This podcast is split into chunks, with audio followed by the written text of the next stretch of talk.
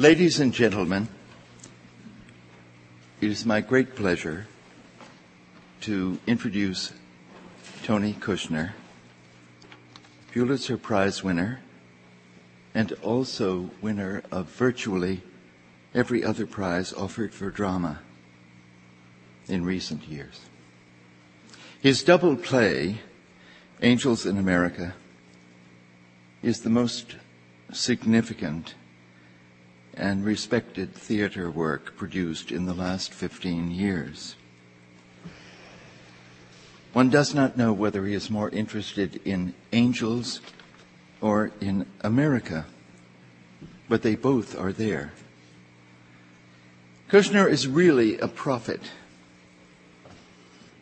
And what could confirm this fact more than this season's Homebody Kabul? Which opened within days of 911. I was fascinated to discover that Tony Kushner cites as his first job being switchboard operated operator at the United Nations Plaza Hotel. Surely uh, Columbia get through. Yes, all right. Obviously, he forgets nothing. He has also taught in the Princeton Theater and Dance Program. In fact, he has done so much that I hope you will join me in welcoming, and don't welcome him yet because I have another sentence that I want to put in, in welcoming Tony Kushner. The format of the evening is very simple. He is going to read for 10, 10-ish minutes, and then uh, I will ask our great expert panel here to ask him questions. Look, look at Amy. Uh, the panel is Tamsen Wolff from the English department, who teaches modern drama here. Michael Cadden, who is director of the theater and dance program, and Emily Mann from McCarter Theater. And now you may welcome Tony Kushner.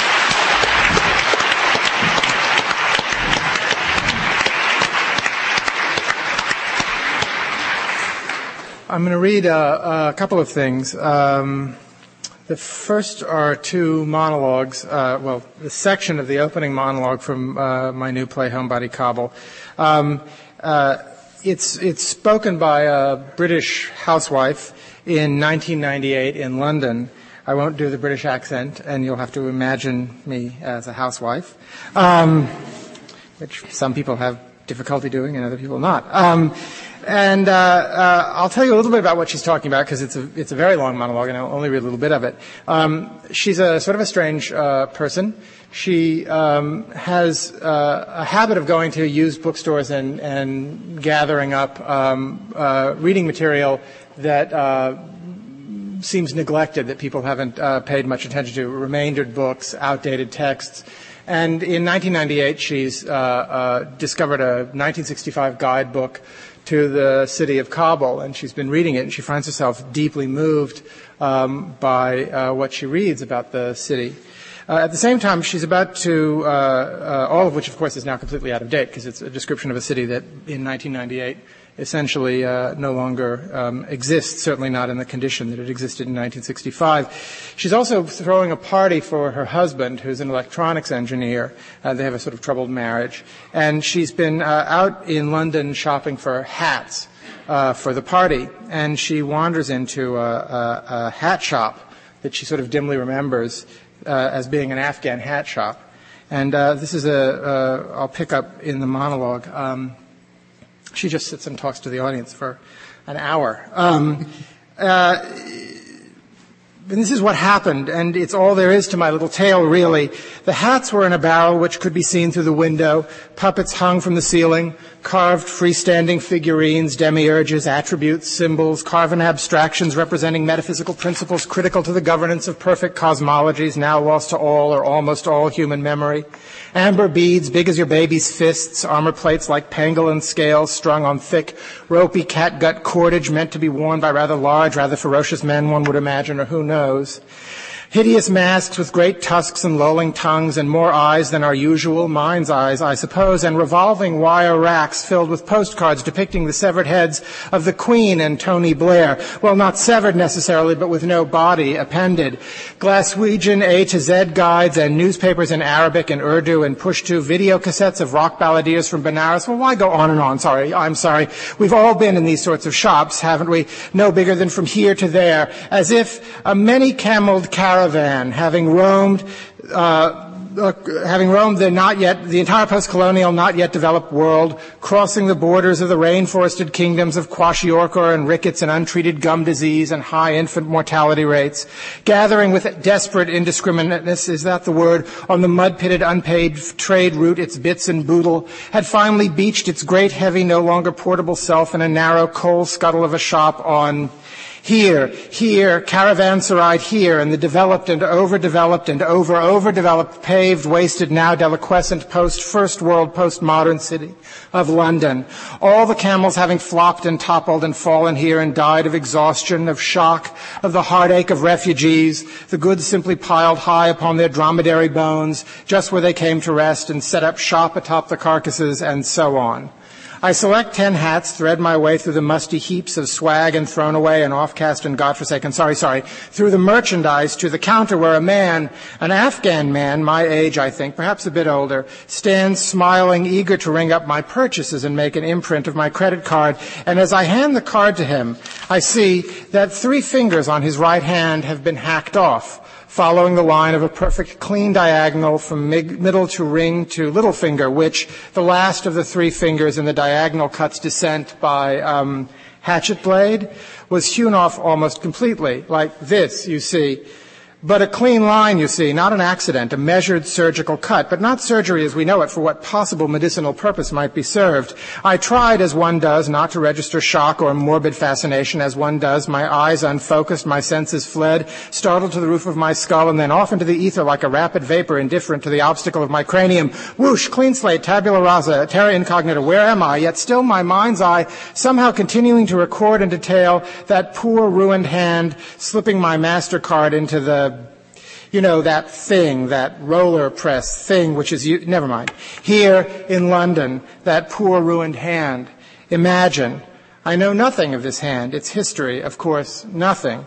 I did know, well, I have learned since through research, that Kabul, which is the ancient capital of Afghanistan and where once the summer pavilion of Amir Abdur Rahman stood, shaded beneath two splendid old chinar trees, beloved of the Moguls, Kabul, substantial portions of which are now great heaps of rubble, was, it was claimed by the Mughal Emperor Babur, founded by none other than Cain himself, biblical Cain who is said to be buried in Kabul, in the gardens south of Balahisar, in the cemetery known as Shohada-e Salihin. I should like to see that, the grave of Cain, murder's grave. Would you eat a potato plucked from that soil? Um, she goes on. Uh, I'll just skip. Um, while I am signing the credit card receipt, I realize all of a sudden I am able to speak perfect Pushtu. And I ask the man, who I now notice is very beautiful, not on account of regularity of features or smoothness of the skin. No, his skin is broken by webs of lines inscribed by hardships, sciroccoes, and strife, battle scars perhaps, well, certainly the marks of some battle, some life unimaginably more difficult than my own. I ask him to tell me what has happened to his hand, and he says, I was with the Mujahideen, and the Russians did this. I was with the Mujahideen and an enemy faction of the Mujahideen did this. I was with the Russians. I was known to have assisted the Russians. I did informers work for Babrak Karmal. My name is in the files if they haven't been destroyed. The names I gave are in the files. There are no more files. I stole bread for my starving family. I stole bread from a starving family. I profaned, betrayed. According to, according to some stricture, I erred, and they chopped off the fingers of my hand. Look, look at my country. Look at my Kabul, my city. What is left of my city? The the streets are as bare as the mountains now. The buildings are as ragged as mountains and bare, as bare and empty of life. There is no life here, only fear. We do not live in the buildings now. We live in terror in the cellars, in the caves, in the mountains. Only God can save us now. Only order can save us now. Only God's law, harsh and strictly administered, can save us now. Only the Department for the Promotion of Virtue and the Prevention of Vice can save us now. Only terror can save us from ruin. Only never-ending war. Save us from terror and never-ending war. Save my wife, they are stoning my wife, they are chasing her with sticks. Save my wife, save my daughter from punishment by God. Save us from God, from war, from exile, from oil exploration, from no oil exploration, from the West, from children with rifles carrying stones. Only children with rifles carrying stones can save us now. You will never understand. It is hard. It was hard work to get into the UK. I am happy here in the UK. I am terrified I will be made to leave the UK. I cannot wait to leave the UK. I despise the UK. I voted for John Major. I voted for Tony Blair. I did not. I cannot vote. I do not believe in voting. The people who ruined my hand were right to do so. They were wrong to do so. My hand is most certainly ruined. You will never understand. Why are you buying so many hats? um, later in the play, this woman uh, goes to Kabul uh, right before Clinton bombs the uh, uh terrorist training camps in Khost. And uh, she's in the city of Kabul when the bombs fall, and uh, her husband and her daughter in London are informed that she's been attacked by a crowd of angry people in uh, angry Kabulis who uh, beat her to death. And the husband and daughter go to Kabul to uh, reclaim her body. Um, it then turns out that things are not necessarily uh, what uh, they seem at first. The daughter goes into the streets of Kabul in a burqa looking for her mother's body and uh, immediately gets into trouble and she needs to hire a guide to help her through the city. So she hires an old Tajik. The Tajiks are, are the second largest ethnic group in Afghanistan. Uh, Karzai is a, is a Tajik and so are many of the people in his government now. Uh, most of the Taliban are Pashtun. Well, everybody knows this now because I don't have to explain this much. Um, she hires a guy who's, a, who's an old man. Uh, his name is Khwaja Aziz Mondanabosh, and he's a poet and a Tajik, and he hires himself out to her. He rescues her from trouble with the religious police and, uh, and hires himself out as a guide. And uh, uh he speaks and writes uh, poetry in Esperanto. And at one point, uh, she asks him, he also speaks English because he spent a lot of time in England, and she asks him how he came to write Esperanto poetry. And this is what he tells her. When I was 24 years old, I had a good wife and a sweet little girl. I sold vacuum cleaner parts and I was a socialist. A poet must be a thinking man, so I was a socialist, as thinking men often were in those days. But not a communist, no, for what is the world without Allah in it? Fitna, fitna, disorder, misery, madness. In 1973, Afghanistan had a go at democracy, and it was the PDPA, the communists, helping Prime Minister Daoud to overthrow Zahir Shah. So I joined them. And Zahir Shah went out, and all the reforms commenced women literacy campaigns, elimination of the veil, too much, too fast. And then there was internal dissent in the PDPA, the military against the intellectuals, and old Daoud was killed. Bad, bad, 1978. One thing and then another, and I was sent to Poli Charki, the prison, and my sweet wife and child went to London. She had family there. The ICRC helped. It had nothing to do with politics. Someone wanted the vacuum cleaner shop, my savings. I was in prison for six wretched years during the uprisings, the Soviet invasions. Babrak Karmal was a communist, but when the Soviets put him in, he doesn't let me out. Why? Who can say? It was an appalling time. Dr. Najibullah replaced Babrak Karmal and let some of us out, and that was 1986. He cared for the people, Najibullah, though he was KHAD, secret police, and he tortured, they say. He was Pashtun, but still not a bad old bastard. My cellmate in prison had been incarcerated since he was 30 years old in 1937, so he was, when I met him in 1978, a very old man. He would die in Policharki. I would imagine he has died. I told him I wanted to learn English, emigrate to London, join my family there. He told me he knew something much better than English, an international language spoken in every country on earth. I had never heard of such a marvel. When my cellmate was young and free in the cosmopolitan 1920s of old King Amanullah Khan, Kabulis had been more sophisticated, and my cellmate as a boy had learned Esperanto. Who would not want to be able to speak the world's language? He was a good teacher, a good good, patient man. I dream of him from time to time. He was, unfortunately, mistaken about one important thing. Perhaps in 1937 the world had been learning Esperanto, but in 1986, when I arrived in London, speaking only Dari, Pashto, and Esperanto, no one could understand me. I had written 300 poems in prison, all in Esperanto. I find that I have an ear for its particular staccato music with its regular system of affixes attached to simple roots connoting verb, place, opposition. I love its modern hyper-rational ungainliness. To me, it sounds not universally at home, but rather homeless, stateless, a global refugee patois. Sidante an la Gardeno mi audis bruan, vidante sin an la Gardeno mi vocis al si, vocite si tuj venis, la terra estis tute covrita de nego, sidante attendante mi audis bruan. It's nice, no? It was created by a Polish Jew, Zamenhof. He believed that until we could speak to one another in a mother tongue which draws from us our common humanity, peace will never be attained.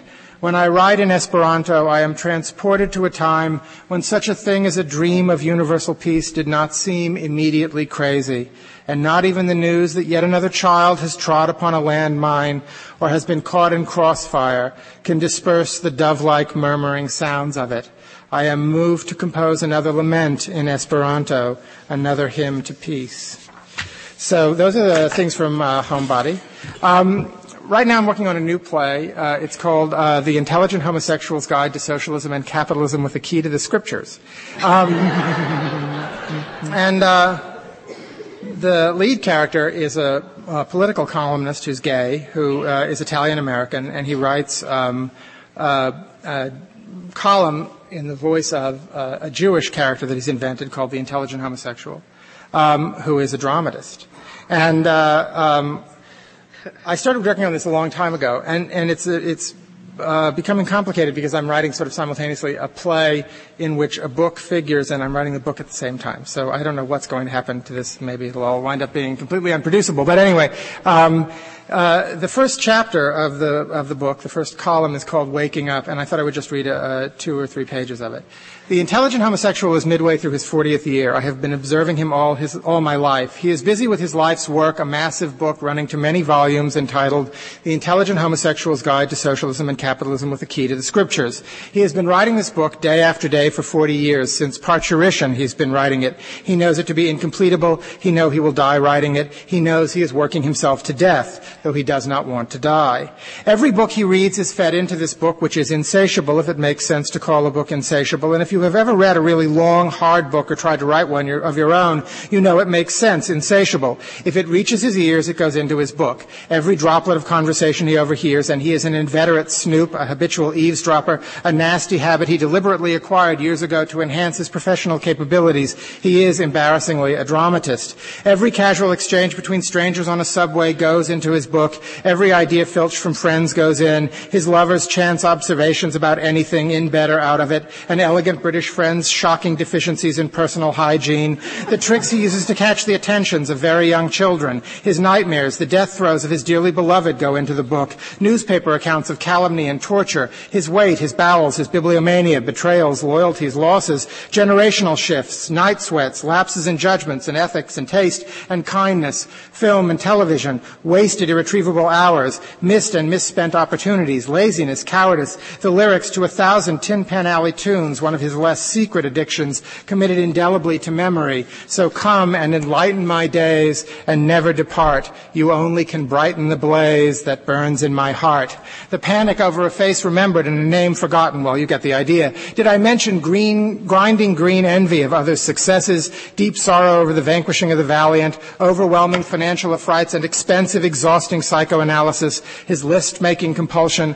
This book is his attempt to write the meaning of his life, to narrate life into coherence coherence, history, theory even, doomed to certain failure at best and at worst, the whole thing revealed at the final terminal moment before his soul, if he has one, he's not sure, leaves his body. The whole thing a mistake, a misunderstanding, socialism slash capitalism having been the wrong polarities, the wrong dichotomous premise from which dialectically to proceed, and perhaps even dialectics itself wrong, wrong, outdated, and wrong. I should pause here to explain why I call the intelligent homosexual the intelligent homosexual. I trust everyone present will know why I call him homosexual, which preferences, predilections, propensities, politics, peccadillos, and sexual practices position him categorically as such. Though I myself am homosexual and have been watching homosexuals all my life, even sleeping with more than a few of them, I don't feel adequate to define the word homosexual, which is both readily understood and incredibly complicated and controversial. If you don't know what homosexual means, there are tens of thousands of volumes of available on the subject, ranging from the grittily behavioral to the abstrusely abstracted. These last are written by extremely intelligent homosexuals called queer theorists. My homosexual is intelligent, but not extremely intelligent, not a queer theorist. He is merely a queer in search of theory. Pity him. To call our homosexual an intelligent homosexual is simply to note in passing that he is defined primarily by his desires and the tricky identity into which these desires have inserted him, and that adjectively his desire-based identity is modified, so to speak, by a mind which clamors futilely for attention, stands steadfast, wind-whipped, and forlorn against the gale force of his endlessly raging libido, his hunger, which seeks to efface everything, to rub and abrade everything it encounters into silky, silent, unarticulated smoothness, to caress with urgency, ardency, muscularity, to caress contrariety, dubiety, and ambiguity into finely sifted dust and ash, dust and ash spumed into the gentle, rarefied air of eternity, being eased, pulverized, atomized past any gathering back, and misted joyfully, lyrically into oblivion. Every homosexual, heterosexual, bisexual, and every other shape, stripe, and variety of sexual seeks this and this alone, not nihilism necessarily, though some do seek that, and you'd best not date them, but dissolving, disillusion, oneness, if you will, the big embracer embraced, love, in other words, love. So, um, good. That's it. Um,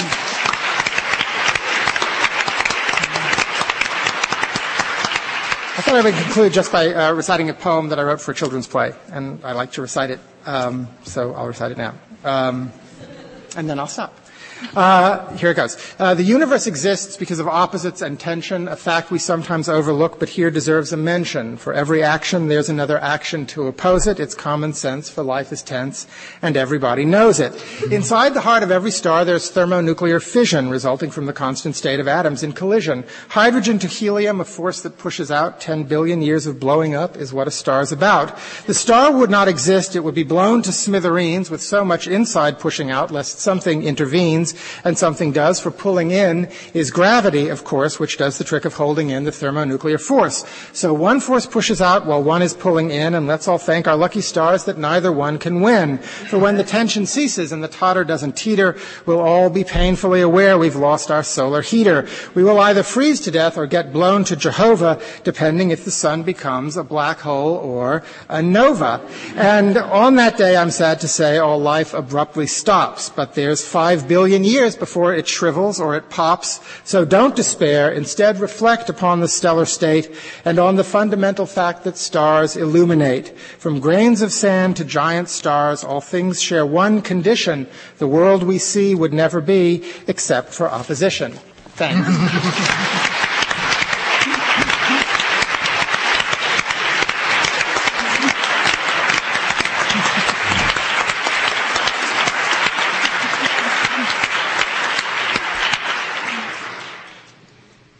very much for all that. This is wonderful.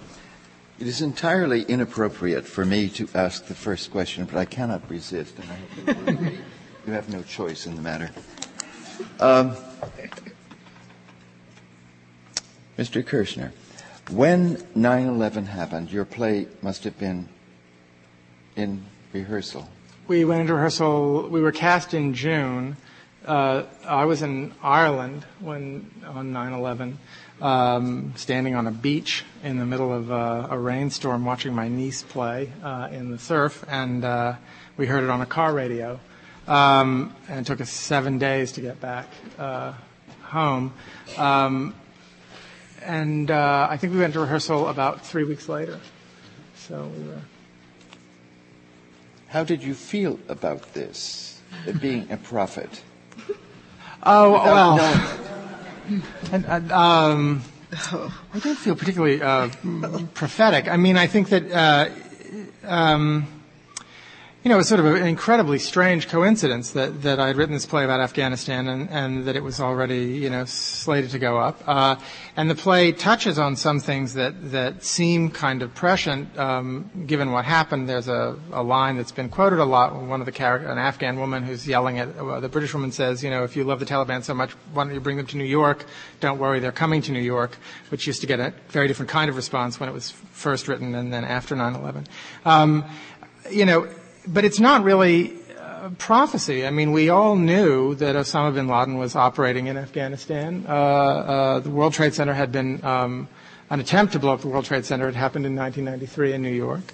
Um, Clinton's sort of uh, inept uh, um, attempt to, you know, get revenge for the embassy bombings uh, by firing missiles into this kind of abandoned, uh, uh ostensible terrorist training camp in Khost in Afghanistan uh, uh, was, you know, an acknowledgement certainly that, that America knew that that our appalling neglect of Afghanistan and the fate of the Afghan people had turned the country into um, a zone of complete chaos in which someone like Bin Laden could operate with uh, complete impunity. And uh, and and uh, and I think that you know the the whole sort of uh, doctrine so you know um, dear to the American political right that you can sort of um, cauterize certain trouble spots in the world, the Huntington doc, you know, that, they can, that there's a, that there's a, uh, you can declare rogue nations and sort of uh, set them adrift and then just protect your, you know, insulate them from the rest of the world is transparent nonsense. I mean, it's been the case that Afghanistan has been exporting various kinds of trouble to the world since the world uh, uh participated so heartily in the destruction of, of, civilization in Afghanistan. First the Soviet Army and then uh, America and American arms merchants. Uh, and um, you know, so it wasn't really surprising. I mean, the country has been, uh, the country, the area has been at the center of world uh, events for, uh, you know, at least since the 18th century and, and before. And, uh, and, and it always will be. It's just geographically positioned to be. It's the intersection of the world in a certain sense. And um, so I don't think there was anything really prophetic about it. I mean, I think it was just, uh, uh, you know, um, I think anybody who writes about political subjects is is likely to say things that then, in you know, unless you're just you know completely uh, missing the point of everything, you're likely to say things that will then turn out to look sort of uh, as if you knew in advance that something was going to happen. But in this case, I think it was just. Um, you know, uh, uh, writing the play was my way of, of responding to uh, the uh, anti-WTO movement, the uh, sort of misnamed anti-globalism movement, which I think is an exciting political development, um, and a desire to sort of shift my focus from domestic politics to international uh, politics, partly in response to that and into the response to the changing political landscape. And I think it was just a kind of a weird thing that it happened to be a country that we were then shelling. I mean, when we started rehearsals, the Taliban were in control of Afghanistan, and when we opened, they were gone, or not gone for good, but at least have, had vanished for the time being. And uh, it was a hard thing to do a play in those shifting circumstances, but the play held up really well. I did a, three years of research before I wrote it, and uh, and I think I got a lot of things right. So it was. Uh, I don't know. That's, that's my answer to that question. you have to sit down. No, I don't. no, I don't. Uh, did you enjoy this? I mean, I, I think you gave a brilliant answer, and it was really splendid about this coincidence. Did you get a certain feeling about, my God, an extra thing?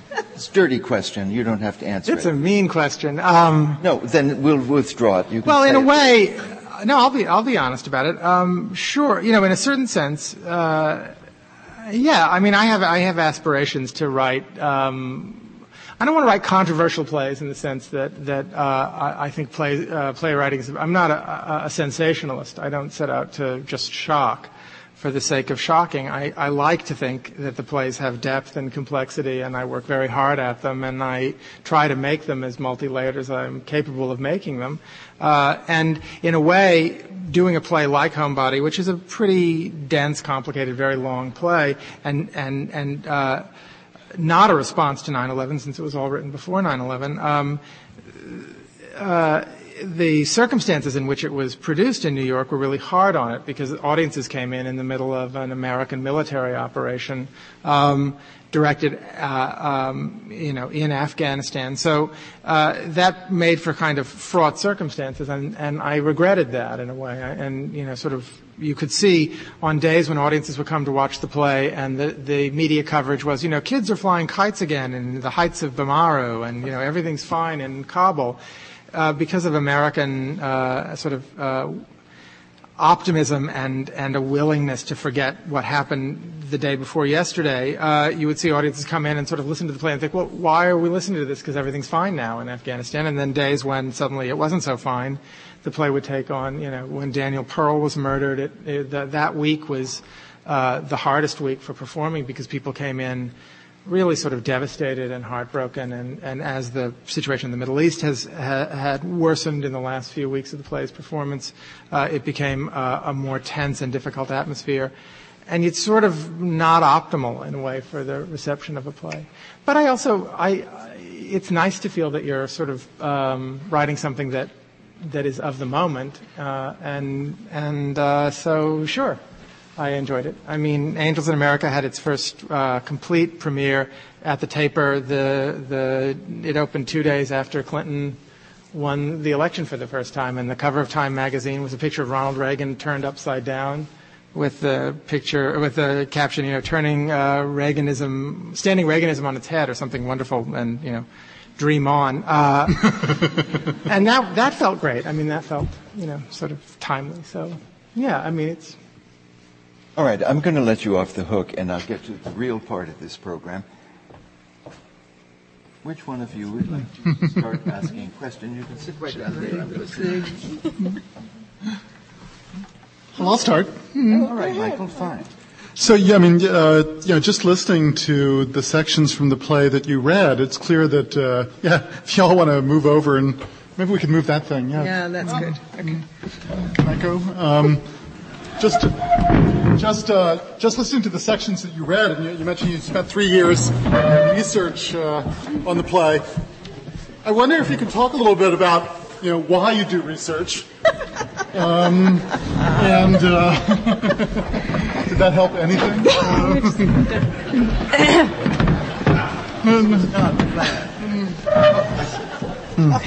You're upstaging me. I wonder if you could talk a little bit about why you do research and what kind of research you do, uh, you know, to come up with, for example, the list of things that are in that shop, right? Or all the initials that the man who knows Esperanto sort of tends to know. I mean, sort of, you know, how do you know what kind of research you're going to need to write the play? And then I guess how do you know that you have a play? right, sort of in the midst of all that research. Hmm? Um, when I have the idea for writing a play, um, I start to buy books. I buy books. What?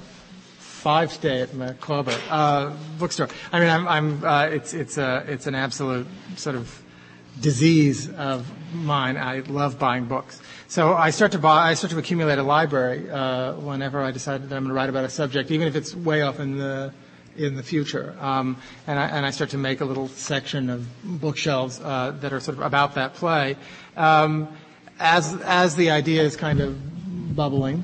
And um, um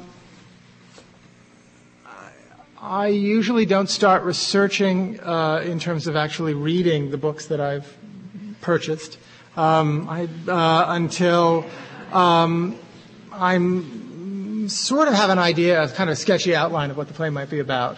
Uh, and then I start reading. And I usually read for, I'm not a very fast reader, and I read um, for about six or eight months, and uh, um, or longer if need be, depending on the subject. And uh, at some point, I can't stand not writing anymore. And the whole time I'm reading, I'm taking notes. I keep notebooks, and I just write everything down that I, you know, read that seems useful to me. I have no idea. They're, they're completely disorganized and all over the place. Little uh, lines and ideas and possibilities come, and I just start, start sketching it out that way. And then at around, usually it's been about eight or nine months so far as the sort of average, uh, I begin to think, okay, I could actually write a scene now. It's usually the first scene. And, uh, and then I'll do that in the notebook and sort of, you know, with one eye shut and then close the notebook and run away from it for a couple of weeks, assuming that it's going to be terrible. And it almost always is. First scenes are frequently unusable, um, almost always unusable. Um, and, uh, I don't know. I mean, I, I've, I feel that, uh, any idea will work as a play if you work it hard enough and, and diligently enough and sort of know what you're doing. And I've been doing this now for 15, 16 years, so I feel like I have a certain kind of uh, uh, technique that I can rely on that will help turn it into a play. I know that it's going to be really uh, an appalling mess at first. I know it's going to be immensely long. Homebody was like six hours long when we first, uh, the first reading of it was five hours long. It's now a, a tidy three hours and 23 minutes.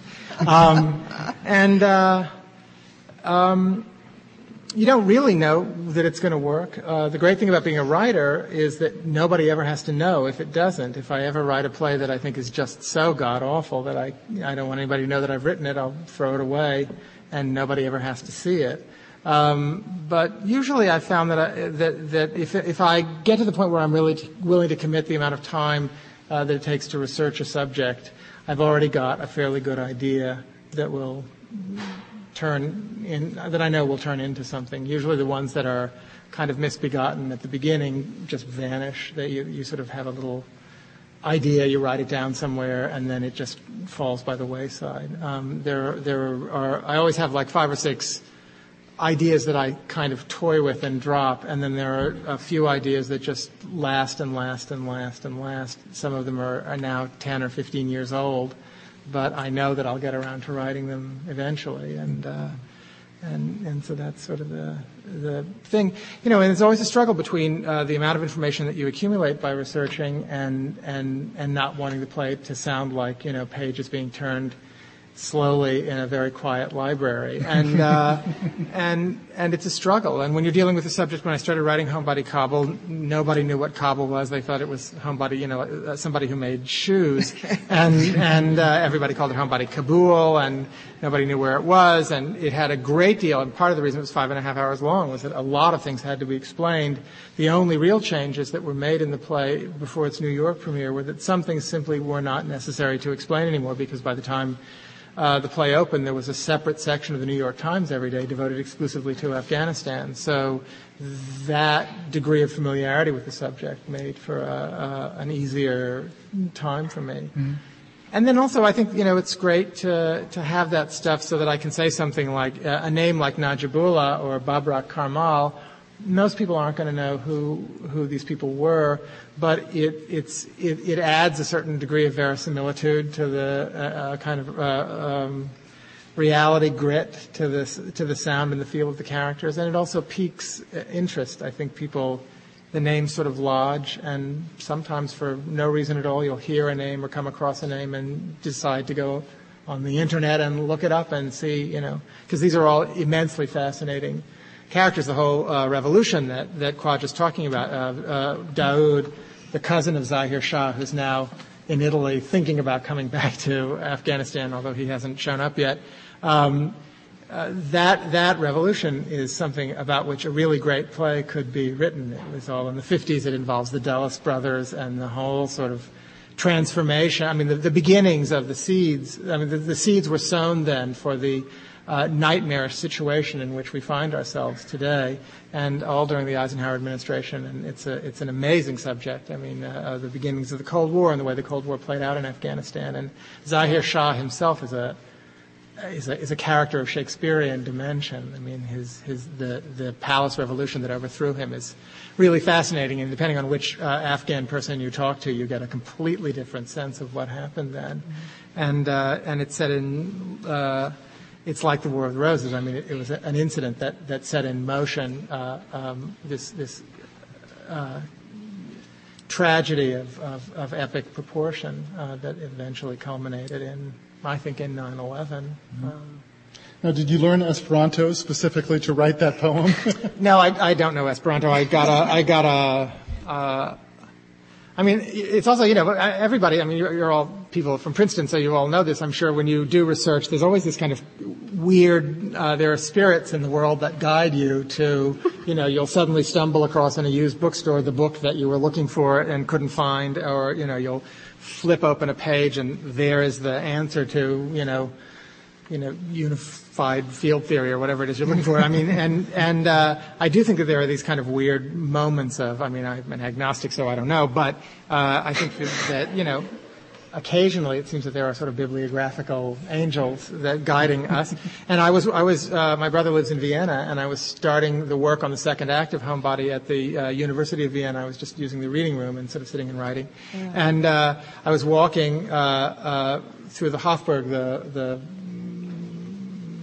uh, city palace of the, uh, uh, of the Habsburg emperors on my way to my brother's apartment, and, and there was a little sign that said uh, Institute for Esperanto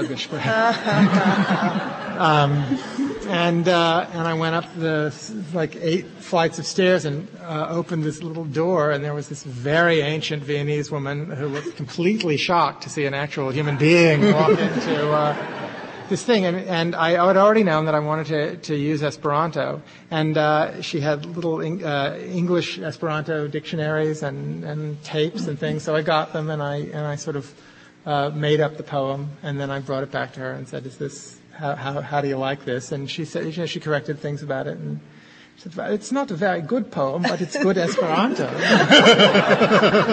um, and it was wonderful because the room uh, was has been there since the before World War II. Apparently, it was closed down during the Anschluss. Um, and there are all these ancient posters on the walls of all these uh, me- international meetings of Esperanto. A green star was a, uh, the Esperanto uh, logo, and it was. Uh, you know, clearly this incredibly powerful utopian dream born of, of the horror of World War I, uh, that the world could not find a language that would replace uh, the specific languages of each, you know, uh, ethnicity and uh, geographical grouping, but but a, a, shared language that we could, you know, and it's of course it's very West centric and so on. It's a combination of Romance language and so on. But although he, Zamenhof did a lot of sort of putting in Urdu and things, it sounds like kind of bad Portuguese, I think. Um, and it didn't catch on, and it's kind of heartbreaking. You know, Shaw left all of his money to the Esperanto yeah, Society in England. I mean, it was a thing that had a great uh, appeal for people, and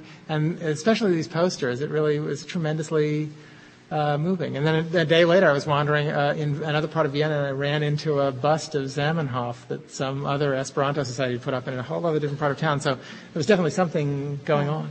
Um, and uh, so, you know. Now, in addition to Esperanto, there are I mean, multiple languages in this play: French and Pashto, and German, Russian, German, Russian, medical discourse. Arabic. The apparently universal language of Sinatra, also right. And what were you after in using all of those languages in this particular play?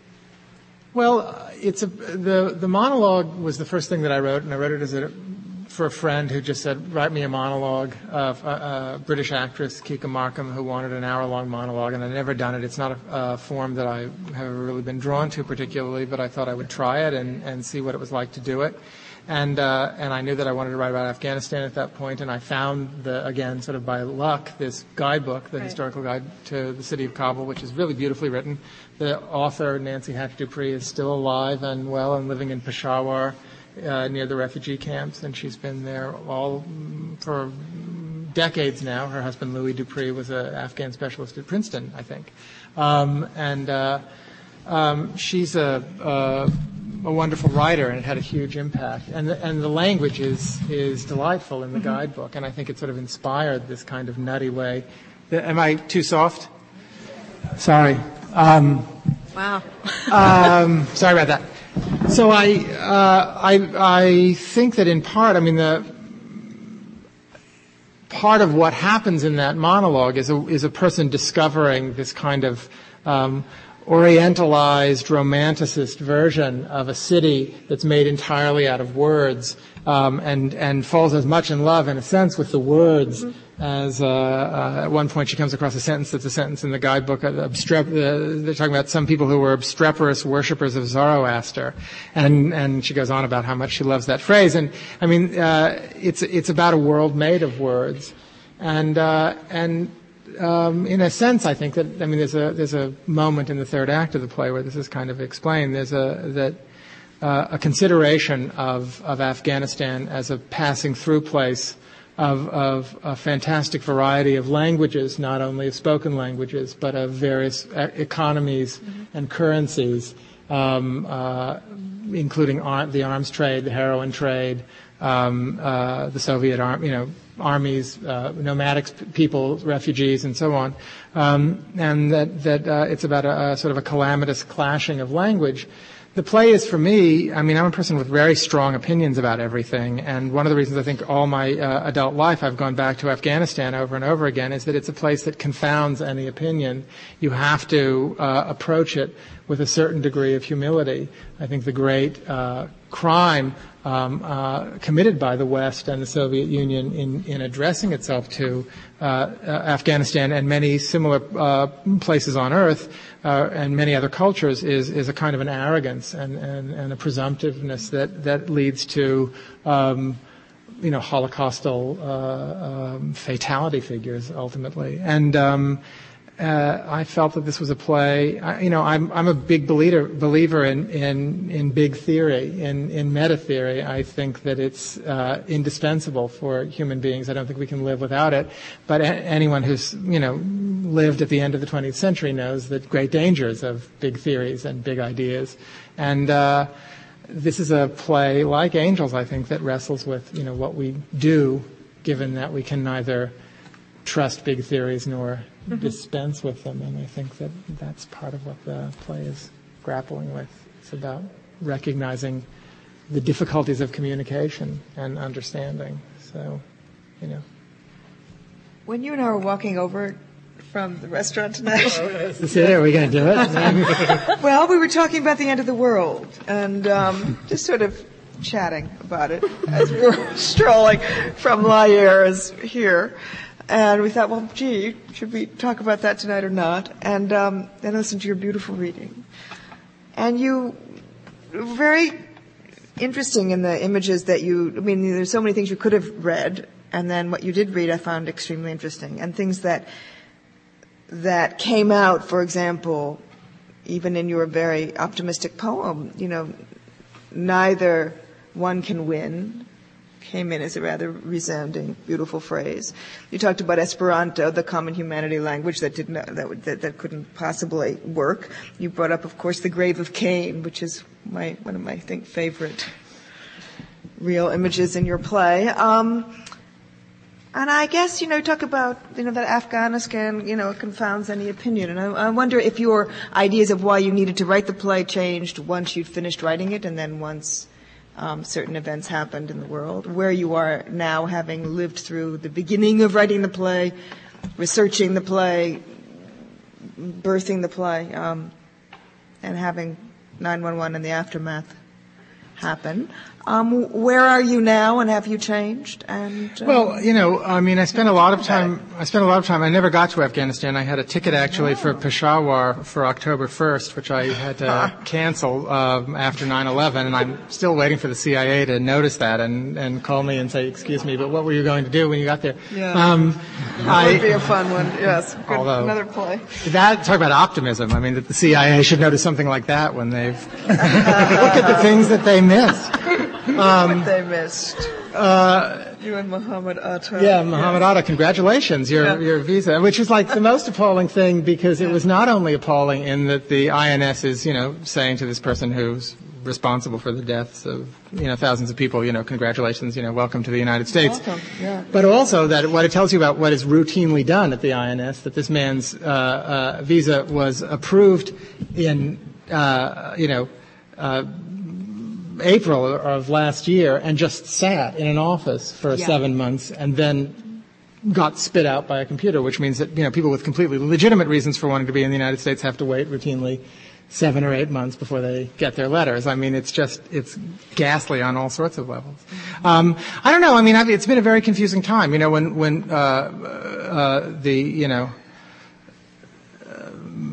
fake president of the United States. Uh, um, well, I guess he really is the president. I mean, look at the damage he's doing. You can't do that if you're completely uh, fake. That's right. But um, the president-select got uh, uh, started shelling. Governor. Oh, you've, oh, you've all heard that. That's not. I didn't make that up. That's what's like all over this. Anyway, um, when he uh, uh, started shelling Afghanistan, uh, you know, uh, I thought, like a lot of people um, on the left, uh, you know, you've got to be kidding. I mean, I had spent years reading about this country and the state that that the cities were in, and thought, you know, this is uh, obscene, uh, and it cannot conceivably result in anything other than more.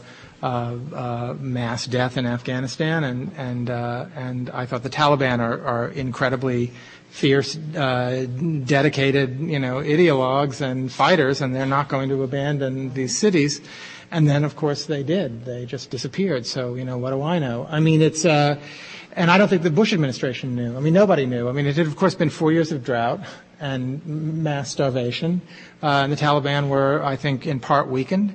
Nobody really knows exactly. I mean, they may have just vanished into, you know, the northwest frontier and they're regrouping and they plan uh, to come back. They're clearly not completely gone. Right the Taliban are a very mixed bag, and I think it's even possible that some of them decided to abandon the cities to spare the cities American airstrikes. Um, uh, and I'm not sure that those cities would have been spared American airstrikes if the Taliban not uh, agreed to leave. I mean, the Taliban are awful people, but they're, it's a very, very, very complicated um, chapter of all of this that will need time to be written because it's uh, you can't. What's being written about it mostly is is uh, uh, far too simplistic. I think. Um, so I don't know. I mean, you know, I think it's great that the Afghan people have been liberated from the rule of these fundamentalist theocratic thugs. I don't like fundamentalist theocratic thugs in Afghanistan or, you know, other places. Um, and uh, yeah. um, I'm so, you know, what happens now, of course, I have no idea. And what's amazing to me is that none of us have any idea. Does the Bush administration have a plan for the future of Afghanistan? Is it the plan that they're saying publicly? What about the big gaping holes in the plan that they're saying publicly? Because they clearly have not, never articulated a vision for how to actually rebuild the country, nor has the world at this point articulated a real vision for how to bring Afghanistan uh, from the uh, uh, pit of chaos into which it, it sank. Um, and, uh, and is there the political will to do it? What will happen in that country if America stays as a military presence, you know, and so on. I mean, it's an incredibly complicated bunch But also what you're doing is by what your play asks us to do, I think possibly post 911, but even if one were a student of the area pre 911, is that if you're looking at extremist and fundamentalist Islam as a movement beyond the borders, obviously, of Afghanistan, but in an entire region of the world, then one has to grapple with one's own sense of what you believe in ultimately um, as a worldview. And being someone who deals in the meta theories of life, I, I just thought I, I, had to ask you. Well, you know, I mean, I, uh, I before uh, 9/11, I had big fights with my Afghan friends. I have a, a, a guy who did all the Pashtun and Dari translation in the play, for me, and we had lots of arguments about this. My feeling was that, that there was an incredible degree of optimism that could be drawn from the lessons of what, what has been happening in Iran, uh, a progress that I uh, um, put a lot of uh, stock in and, and hope is not disrupted by uh, various upheavals. Uh, going on in the area right now. Um, I don't believe in in uh, um, the intractability of and the inevitability of Islamic um, uh, uh, radical fundamentalism um, uh, as, as, you know the sort of clash of cultures idea. I think that that's nonsense. Um, I think that that suicide bombers and uh, and guys hijacking planes and driving them into skyscrapers are uh, born of levels of intense desperation and misery and poverty and outrageous um, injustices that have not been ad- addressed. And I believe that the addressing of these injustices and the raising of, uh, of living standards around the world um, will bring about uh, tremendous change. Uh, and and that and there is nothing in Islam that uh, is in any way, shape, or form uh, uh, that, that, more um, predisposes its adherence to violence than than in any uh, um, monotheistic religion that claims that it has the single way to salvation. And Judaism and Christianity certainly have, you know, their own histories of, uh, of uh, bloodshed to to account for in that regard, and, and uh, Muslims have no sort of special you know uh, monopoly on on religious inspired violence. And I actually don't believe that what's going on, for instance, now in the Middle East has anything to do with Medicinal. religion. Uh, I think what it has to do with is uh, is uh, oppression and and um, occupation. So I'm I'm optimistic in that sense. If the world would find the political will to address the uh, fundamental um, uh, circum- circumstances of life in the 80% of the world in which there are grotesque disparities of wealth and poverty, and, and huge percentages of the population live in, in terrible desperation and boredom and no medical care and so on and so forth. I believe that a lot of what seems sort of uh, like the great clash of civilizations that our Republican leadership has now decided is, you know, is, is sort of the explanation for everything, uh, is, is, that that's nonsense and that it's really the same old thing, that, you know, uh, great uh, injustice produces great evil. And uh, if you want to get rid of great evil, be just. And, uh, and that's, that's the answer to it. So, so you are an optimist. That's very good. It's how you ended your reading. I wanted to know that. Okay. I'm, I'm not going to go for where I would. On the other hand, I think we're all going to be dead in a couple of yeah, I was going to say okay. so we ultimately agree on that front. All right. Now, you agree to accept questions from sure. the audience? All right, fine. Totally. Has the panel? Hmm? Oh, we could go on all night, but we, let the audience definitely have a chance. could. So we should definitely put it out we there. We don't have anything. If anyone in the audience wants to say please breathe from the diaphragm and speak clearly so we can hear you because there are no microphones. Do you have microphones? Oh, oh my God. Oh my God. Gentlemen here. Mm-hmm. Look at that. All right, fine. Yes, go ahead. um, I wonder what part of human history can be based on to give you that uh, optimism. What? we will be here all night. What aspect of human history gives me uh, a cause? Optimism. Well, still here. You know, we're still here. I mean, maybe not for long, but you know, so far so good. Um, I don't know. I mean, I believe, you know, I'm not a determinist. I don't believe that progress is a given, but I do believe that there has been a great deal of progress. I think that the great tragedy of human life, it seems to me, or one of the great tragedies of human life, is that people learn by Holocaust. And I think it would be wonderful if we didn't. It would be great if people could anticipate Holocaust uh, and say, if we don't act in such and such a manner, uh, we are going to engender Holocaust. That isn't the way that the human race has proceeded. It's mostly proceeded by making terrible mistakes, seeing thousands, if not millions of people die, and then learning a lesson. But people do seem to learn lessons, and there seems to be a very kind of fitful progress.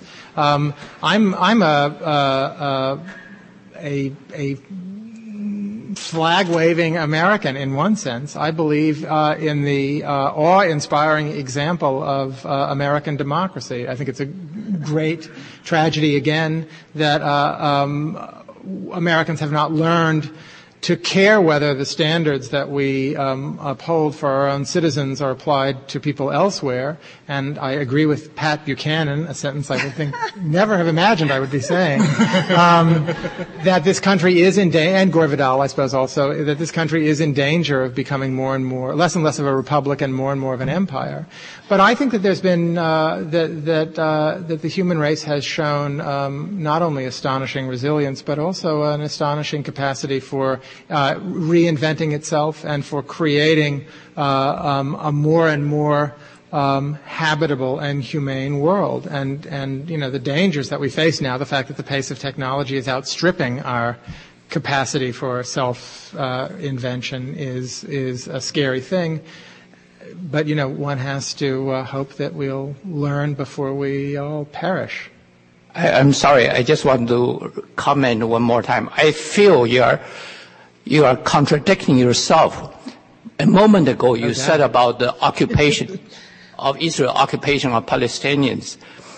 Why Israel, who were the victims of Holocaust, now cannot feel the pain of those being occupied? Well, I mean, the great, I think that's an incredibly important question. Um, you know, suffering doesn't necessarily teach you to be a, a better person. Suffering also traumatizes, uh, and and suffering damages.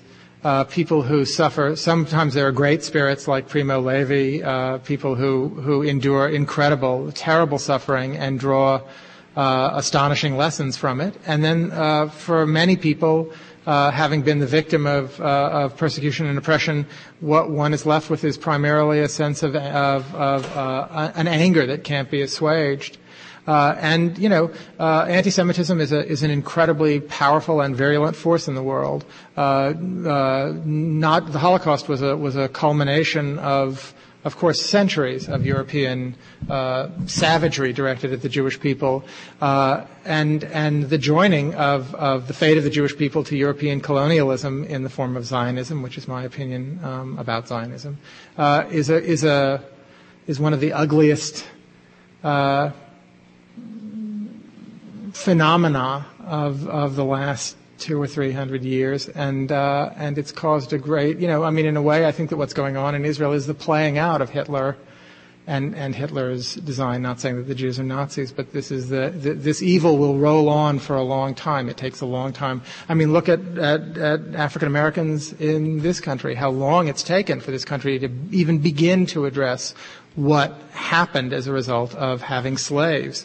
Um, it's been, you know, 150 years since the Civil War, and this country still can't really uh, bring itself to actually address that. And we're still arguing about things like affirmative action that should simply not be arguments anymore. So people learn very slowly. I do believe that they learn, though. I mean, that's the thing. I wish they would learn quicker. I wish I could learn quicker. People are the psych, uh, the psyche seems to be constructed along fairly, you know, sort of flimsy and conservative principles, and and it doesn't like uh, change is painful for people, um, which makes the profession of playwright possible, um, and uh, and possibly in some sense, some small sense, necessary. But I think that you know, I just, I also believe that it's a moral responsibility not to despair. Um, what do you do if you despair? I mean, kill yourself. You know, I mean, you always have that option, and you know, I don't know at certain. I mean, this is a very dark time. I think the, uh, in, in my reading, I, I, would have to go back to like 1937, 1939 as a, as a period of, of, of an equivalent sort of airless uh, uh, sense of doom. People who survived World War I and saw the world sliding into fascism and World War II. And a lot of great people committed, Walter Benjamin and Virginia Woolf committed suicide in the face of it. Um, but despair is a, a danger uh, despair is the enemy of life, and I believe that on some level, um, uh, optimism is a moral duty, and uh, you know, you so you sort of have to keep keep going. So. Other questions, Ellen. Wait. Thank you. This is Ellen. Has Russian literature been important to you? And if so, who and what and how? Um, well, I love Russian literature, and I wrote a play based on my response to Russian oh. literature, Slavs. Um, I mean, uh, reading Tolstoy completely changed my life. I think that that uh, War and Peace and uh, Nashville are the two cornerstones of my uh, dramaturgy. Um, I read War and Peace when I was 17, and uh, and was completely thrilled at this book that went back and forth between narrative and sort of what still seems to be slightly bogus historical speculation, but nevertheless historical speculation in such a wonderful, heady blending, um, and uh, and so unapologetically, and I loved that. Um, Tolstoy is, you know, uh, greater than great, and and to read him is always to sort of it's like reading Shakespeare or listening to Mozart or Bach. I mean, you just can't believe that the human mind is capable of of the breadth of that empathy. Dostoevsky is like, you know, swallowing glass, but also, you know, um, great.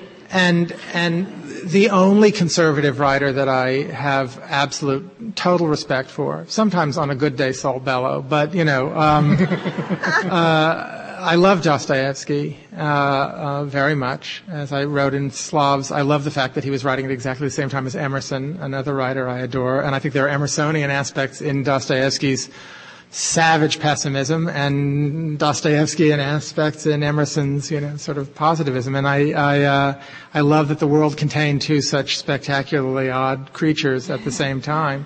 Um, uh, I recently discovered a, a writer, Saltykov Shchedrin, uh, The Golovliovs, which is now one of my favorite books. Um, uh, and then, of course, there's you know Chekhov, who is you know uh, for a playwright uh, second only to Shakespeare in in a source of absolute and total dismay because you.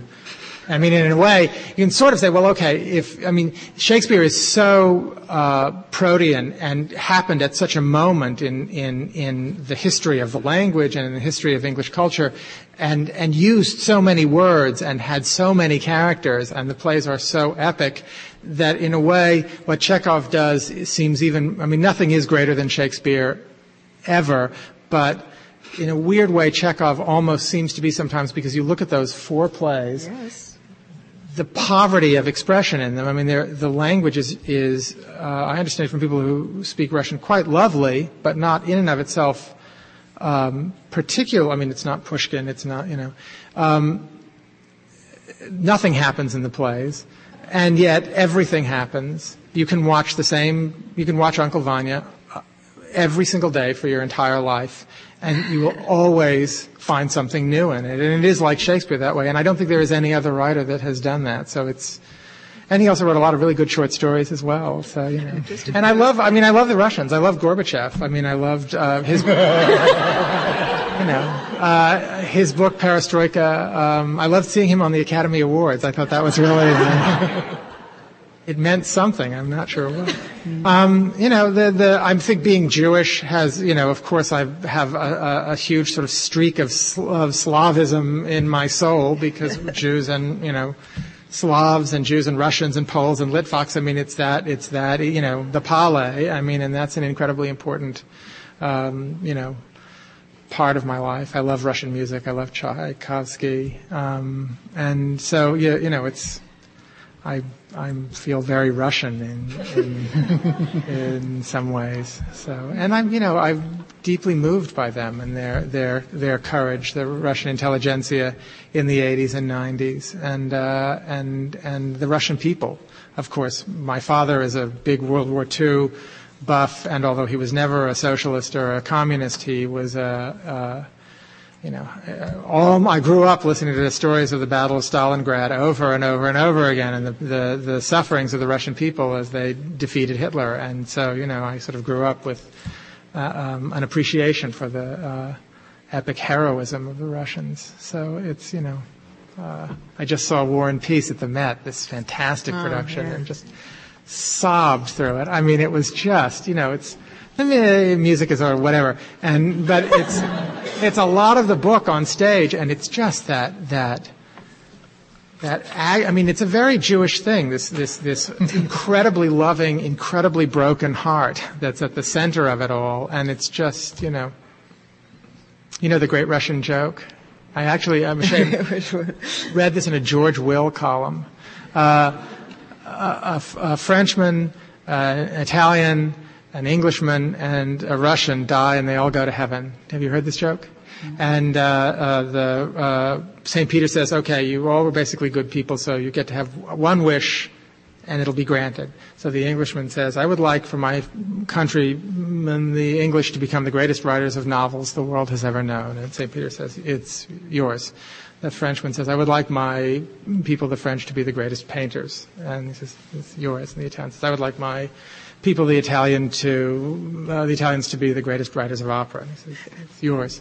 And the Russian says, I would like my neighbor Ivan's mule to die.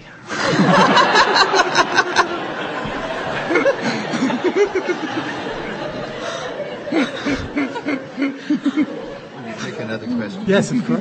All right, we have one more question from the floor, and then we'll.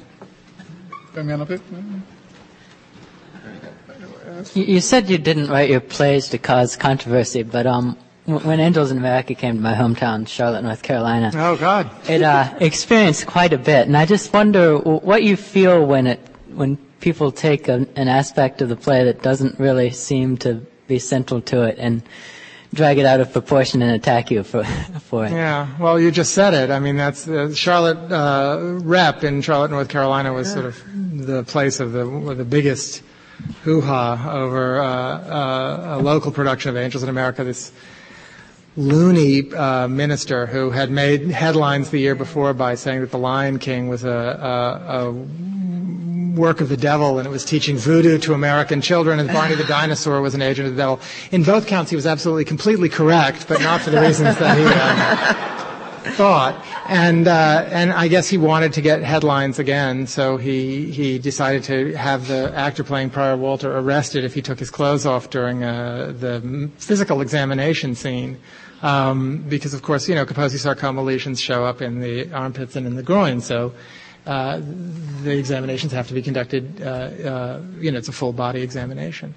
And, you know, the guy was just, I, I mean, a total crackpot. He was eventually, I understand, correct me if I'm wrong, uh, fired by his uh, congregation, and he retaliated by having his congregation fired, or at least trying to, and staying, keeping control of the church and getting rid of its worshippers. And I think battle. Um, you know, it's a it's an interesting thing because it's you, you, like I was saying about about Homebody Kabul. Uh, if you write political plays, there is something great about about writing material. I mean, that feels great about writing material that becomes part of a of a of an important political battle. And that Angels in America uh, generated some controversy. Homebody did again when the uh, temporary chairman of the NEA suspended a grant and said he wasn't going to give it, and then they wound up giving it to uh, homebody, they denied it to an African American performance artist named William Pope L, um, who made who used his last NEA grant to make a 14 foot uh, cardboard white penis and walk around Times Square, and that was apparently that was too much for the Bush administration. You know, I mean, you can certainly uh, imagine the reaction that W had to that. It's probably the moment that he choked on that pretzel. Um, he did what? Um, I love that those dogs. That's my favorite thing I think in the last eight months is that, that his proof that he wasn't unconscious for very long is that the dogs hadn't moved. and which I think you have to, two questions that you have to ask yourself. A, did they not move because they had seen him face down on the floor a lot and they weren't particularly alarmed? Maybe they didn't move because they don't like him very much and they didn't care that he might have done. Anyway, um, I, I think it's just you know it's a it's it's it's frustrating because because uh, it invites a kind of uh, uh, stupid know nothing response to the play. It turns the play into a kind of a, of a pep rally. the minute that happened in Charlotte, of course, the thing sold out. Uh, we were all hoping that the NEA was going to deny the grant to Homebody Kabul because it would instantly sell out everywhere it was scheduled to run. Uh, the ride is now slowly, because as usual about most things, they're very, very slow. That's why they call them conservative. Um, uh, uh they sort of are beginning to figure out that it's not a, a, good move to do this because they always sell tickets. Um, and I, I don't know. I mean, I, uh, I'm, I'm happy about it and also distressed by it. I believe that the plays, uh, I don't know how long these plays will last, but they, Angels has certainly outlasted the contretemps in, in Charlotte. It did good. Uh, the, those, those idiots that, that, uh, they did what, what reactionaries always do. They first tried to get the police to go and arrest the actors and then somebody reminded them that this is America and that we don't do that. And so, uh, they lost on you know First Amendment grounds, which they always do, and then they go around the back door and pull the funding, and they pulled the funding to Charlotte Rep. But then the next year they were all defeated by Democratic uh, candidates for whatever the, what is the name of the count? Uh, is it Meck- uh, Mecklenburg County, right? Um, so they all left, and I got to see Charlotte. It's a really nice town.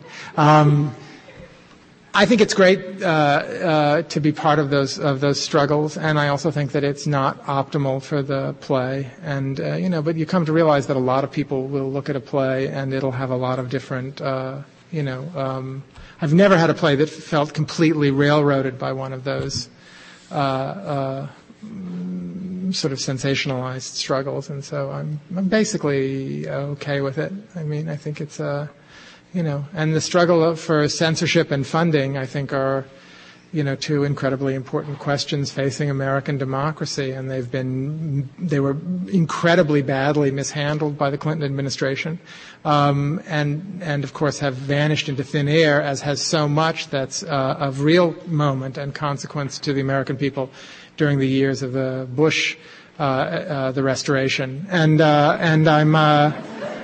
Um, you know, I'm ho- these things will reemerge. They'll, they'll, they'll certainly reemerge, and maybe they'll reemerge after Jesse Helms has gone to his reward, um, and uh, and and the NEA will get refunded. I mean, it's certainly. Uh, an absolute catastrophe for American arts that the NEA has been allowed to wither in the way that it has. It makes life um, uh, absolutely uh, almost insuperably difficult for young artists of, of every description uh, in this country.